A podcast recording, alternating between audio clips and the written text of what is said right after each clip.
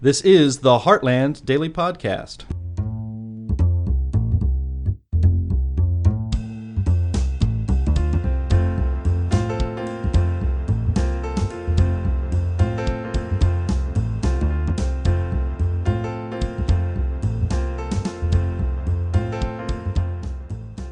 Hello, and welcome to the Heartland Institute's Daily Podcast. I'm Sterling Burnett, Director of the Arthur B. Robinson Center on Climate and Environmental Policy and Managing Editor of Environment and Climate News. I'm pleased today to have as a guest the person who has appeared more than almost any other person on our show, Daren Bakst, except a big change has come in his career since we last spoke.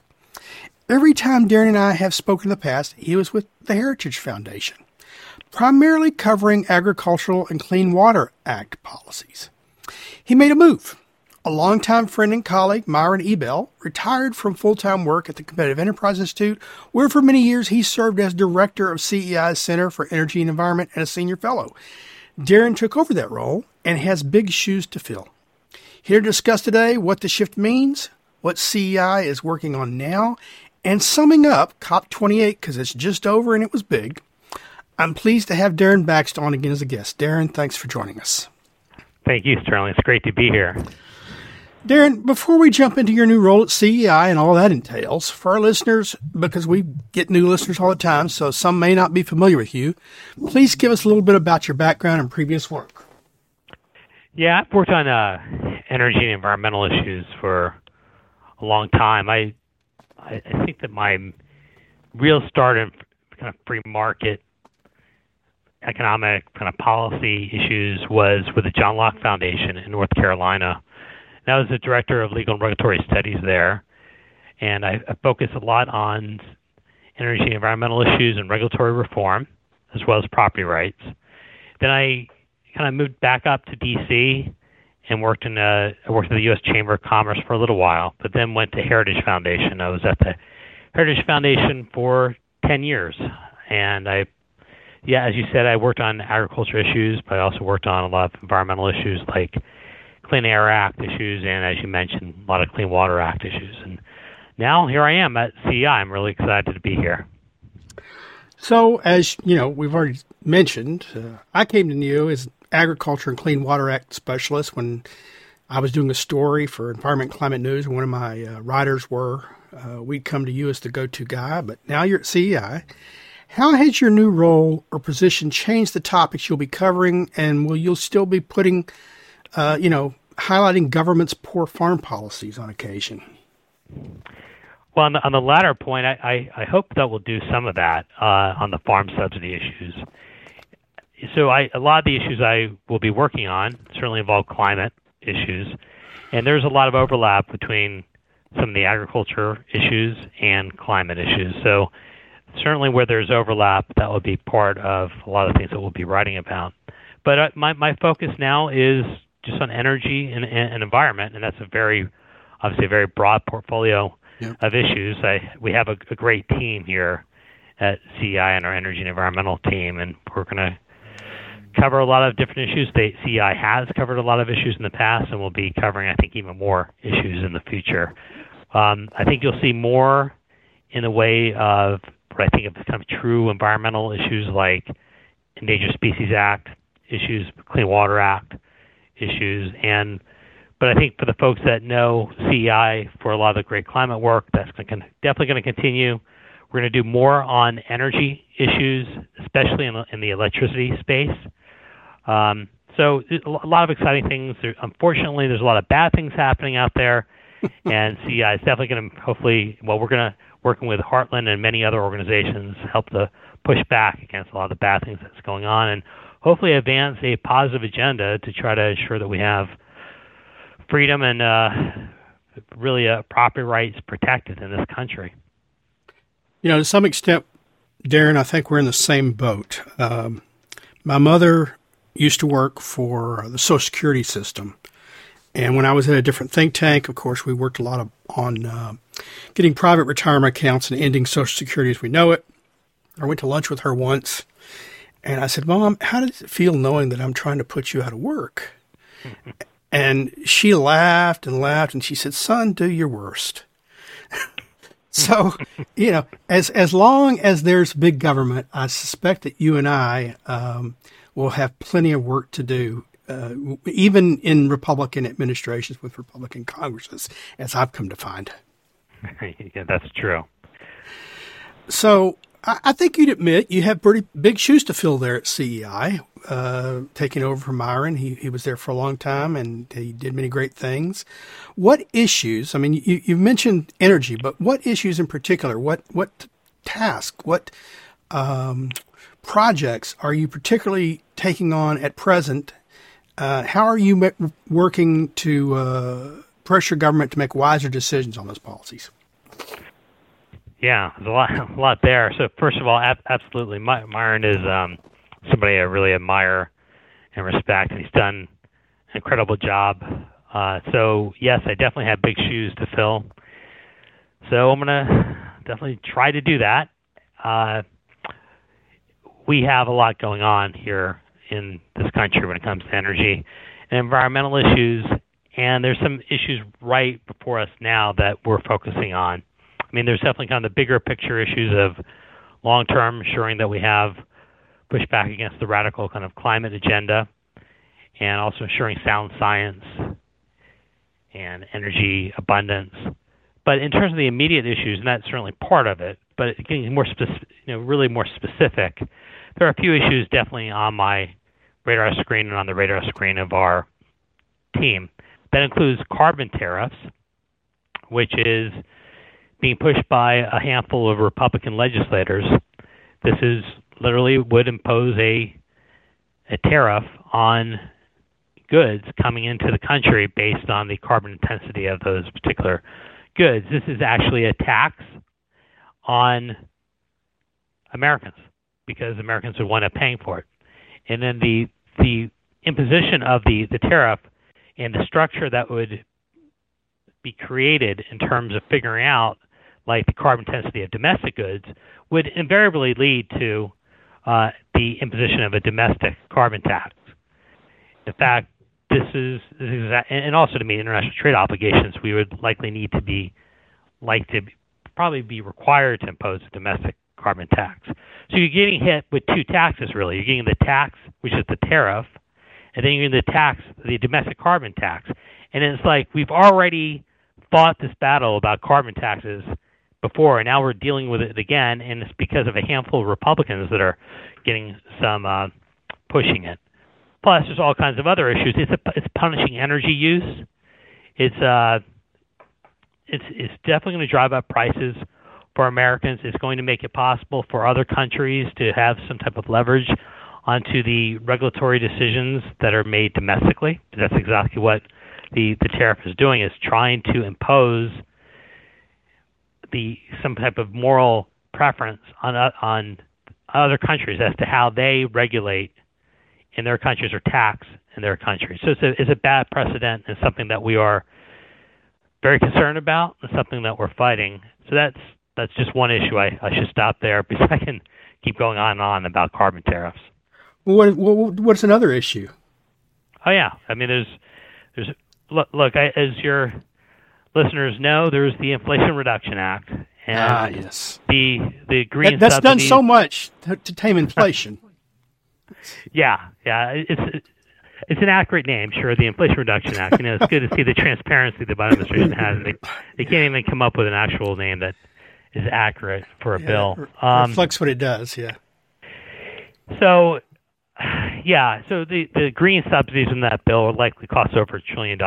It would probably cost more than that, actually. Probably cost well more than, I think there's been an estimate of $1.2 trillion, but when all is said and done, we're talking about a lot more money. But it's worse than just the amount of money being spent. It's the nature of the government trying to dictate what kind of cars you drive, trying to move away from a centralized plan to move away from reliable electricity generation to unreliable electricity generation. All of this stuff is central planning. The idea of literally trying to make it difficult for people to buy gas-powered vehicles and either drive EVs or just drive nothing. If I said that 10 years ago, I think a lot of people would think that I'm just being a scaremonger. Well, here we are. We're in a place now where the federal government is trying to get people out of gas-powered vehicles. That's how little there is in terms of respect for freedom and the costs imposed on Americans by these kind of extreme climate agenda. So not just gas-powered vehicles. Subsidies. It's not just gas-powered vehicles. It's gas stoves. They want to come into your home and tell you no gas stoves, no gas furnaces, no gas water heaters. I haven't seen it, but probably no gas pool heaters. Basically, they're trying to dictate every little thing you do in your household.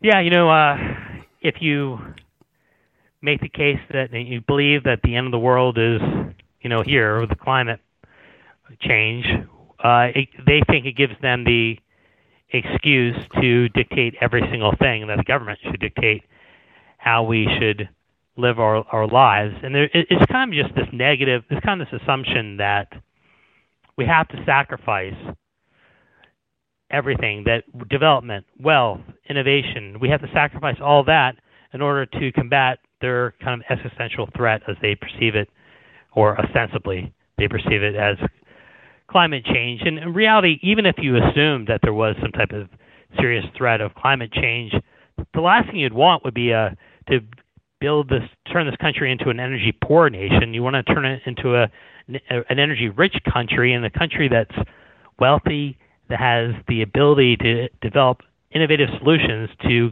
any type of challenge that is posed by climate change, because they don't recognize that the most important resource of all is human ingenuity.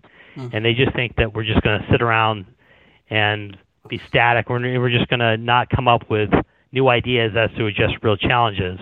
So we just have to go back to, well, I don't want it to be too extreme, but in essence, they want us to take us way back to decades back and reduce the standard of living of Americans. And, well, emissions-wise, they want to take us back to the 1820s. Emissions-wise, that's where they want us. And I think, we know the technology's there. I think, to be fair, you're a much kinder man than me, Daren. You see this as they're really concerned. I see this as elites. I said ostensibly. Ostensibly, I see. Well, I don't even think ostensibly. Some people. Maybe a few of them. There's elites that have a view of how the world should be. They should fly private jets. You should not travel at all. They should eat prime rib and caviar, and you should eat grasshoppers. And you certainly shouldn't have children. And that's their view of the world. And they're willing to enforce it. And, the problem is not just that there is no climate emergency, that the evidence doesn't suggest that there is, but that they're not charged with telling us how to live our lives because they think there's a big threat. They're charged with doing what we elect them to do. This is democracy, not a climate dictatorship. Well, yeah, I don't remember seeing the Constitution anything about a climate dictatorship. Exactly. That's something they may have missed, and maybe they didn't realize that. I know a lot of great points there. There was we're going to talk about COP28 probably, but there was a session at COP28 about dealing with emissions from yachting. So it kind of gives you an idea of the elitist nature of these individuals. So yes, so getting back to what we're doing on the IRA, it's to push back against these subsidies. We do not want the Inflation Reduction Act to kind of be the new normal. It's not like we're just going to assume we're going to electrify everything and that we're going to be going in this direction, that EVs are just basically not going anywhere. It's going to be the new normal. So one of the things that CEI has is we have an article series that we're doing called Defending the Personal Energy Choices of Americans. And a lot of the articles are about appliances that you talked about, and a lot of them are about EVs, and we'll focus on other issues as well, just because this is an attack on freedom. I fear that sometimes people think this is theoretical, that it's something that may happen or it's kind of goofy. No, this is happening now, and this is very real, and it's going to hurt American families and all of us. It's, our entire industrial policy is being designed by people who know nothing about engineering or physics or anything else. They know about how to get elected. They're smarmy. They know how to sell themselves to the voters. But, for instance, as you say, electric vehicles, electric appliances, wind and solar. So they're putting more and more demand on the power grid at the same time as they're making less and less reliable power grid because we're relying more and more on intermittent energy. That is a recipe for collapse. Any engineer could tell you that, but they don't consult engineers. They consult their polling, their political polls. Yeah, I'm not sure what they're consulting. So you make an important point, and even independent of the additional demands being imposed on the grid, the effort to make more difficult to generate electricity by itself is imposing a threat to the grid. I mean, something bad is probably going to happen, quite honestly, when it comes to electricity generation. And that will only be as that. So as you move away in Texas, it already has. Right. Yeah. Winter power failure in Texas kills 200 people. Yeah, I fear that something even worse, could potentially happen. And I don't know if that's what it's going to take to wake people up, but I mean, I think people are, awake. But we, I hope nothing like that has to happen because, look, you have to have reliable, you have to have dispatchable electricity generation. You have to have baseload generation, and you can't just imagine that you're just going to have intermittent sources do everything. It doesn't work that way. Just literally, it can't work that way. And then you put more pressure on the grid, then it just makes things worse. So, Daren, COP28, you mentioned it, just wrapped up. What were you surprised about and not surprised about coming out of the conference? The final agreement has non-binding language to transition from fossil fuels. What are your thoughts on that idea and any dangers it poses and whether or not you think it has any real teeth? Wow. Big question, but you can handle it. Well, thanks. Thanks for the faith. Well, I guess one thing I'm not surprised about is there's, just the extreme nature of the discussion. The idea, it's a lot of the language was all about phasing out fossil fuels. And then at the end, they wound up with transition from. Boy, that's nice of them. Over 80% of our energy in this world comes from, we look to fossil fuels for that. What are we going to do? We're just going to go away from that all of a sudden? And what world do they want people to be living in? I mean, I guess in the 1820s, I guess. Maybe those are the good old days. I don't know. But that's where they're going to be sending the developed countries, and the developing countries will never see the time of ever being developed. So I just the arrogance, this idea that, I don't know, that we, as a developed countries, well, we've made it, so developing countries, we don't care if you make it. It's just a complete I'm not surprised at these types of extreme policies because we see it all the time. There's a complete disregard for costs, the trade-offs, what it means, how it's going to hurt the poor, the impact of energy poverty, what that means, how it's going to hurt mobility, just this belief that they should tell everybody how to live their life, and then as they're hypocritical and don't live their life in that manner. So that's kind of what you saw. I guess in some ways I'm surprised it might have, I guess it could have been worse. But I think for the most part, it kind of played out the way I would have thought. But that's just the phasing out the fossil fuels is just one aspect of it. There's also the loss and damage fund that they. There's also always at these conferences money involved. More money after that. Yeah. So, and the loss and damage fund is in many ways just a reparations type of fund to kind of pay developed countries to pay for the audacity to have used reliable energy and pay it to developing countries, as if developing countries didn't benefit themselves from the use of reliable energy throughout the years, and the fact that we were able to, through trade and through many other means, the dissemination of technology, et cetera, to benefit humankind. As if there's a single identifiable thing they can point to and say, oh, that's climate change and it's your cause. Yeah.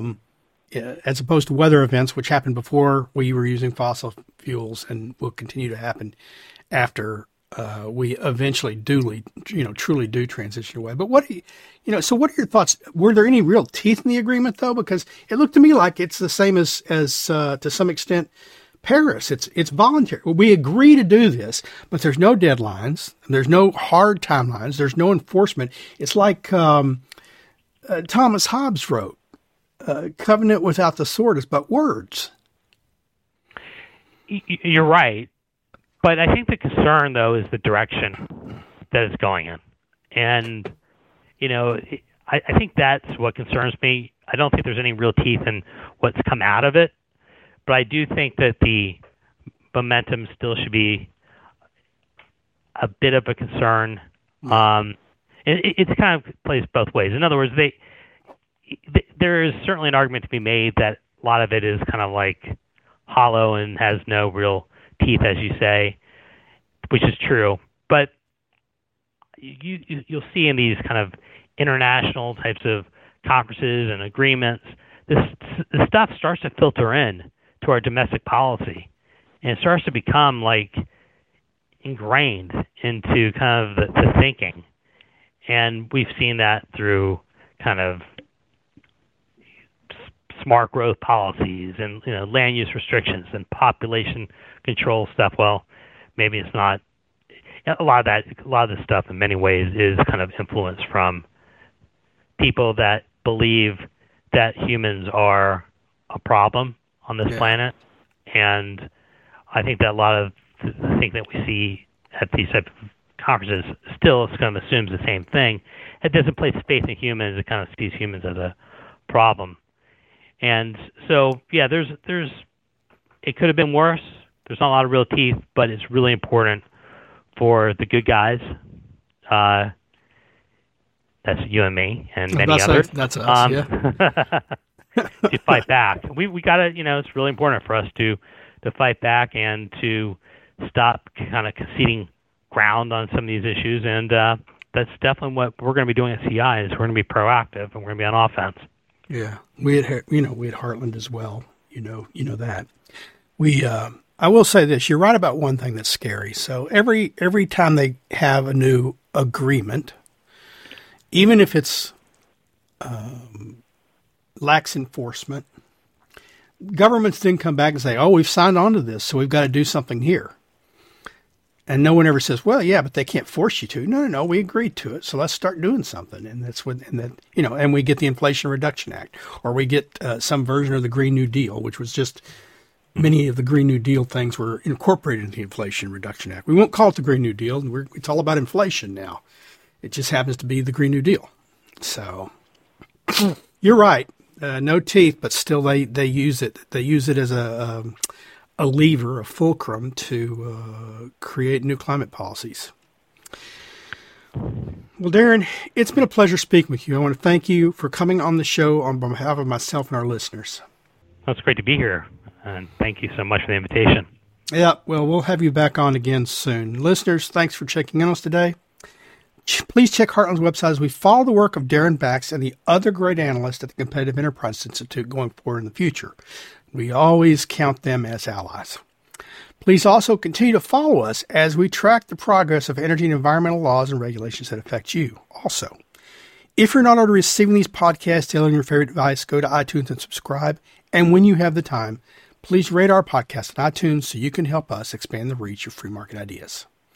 You might also check out our weekly Climate Change Roundtable live stream every Friday, though not this Friday because it's the holidays, on your favorite social media streaming service, where Anthony Watts, Linnea Lukin, and myself, and almost weekly guest, discuss the climate topic of the week, complete with taking questions from viewers.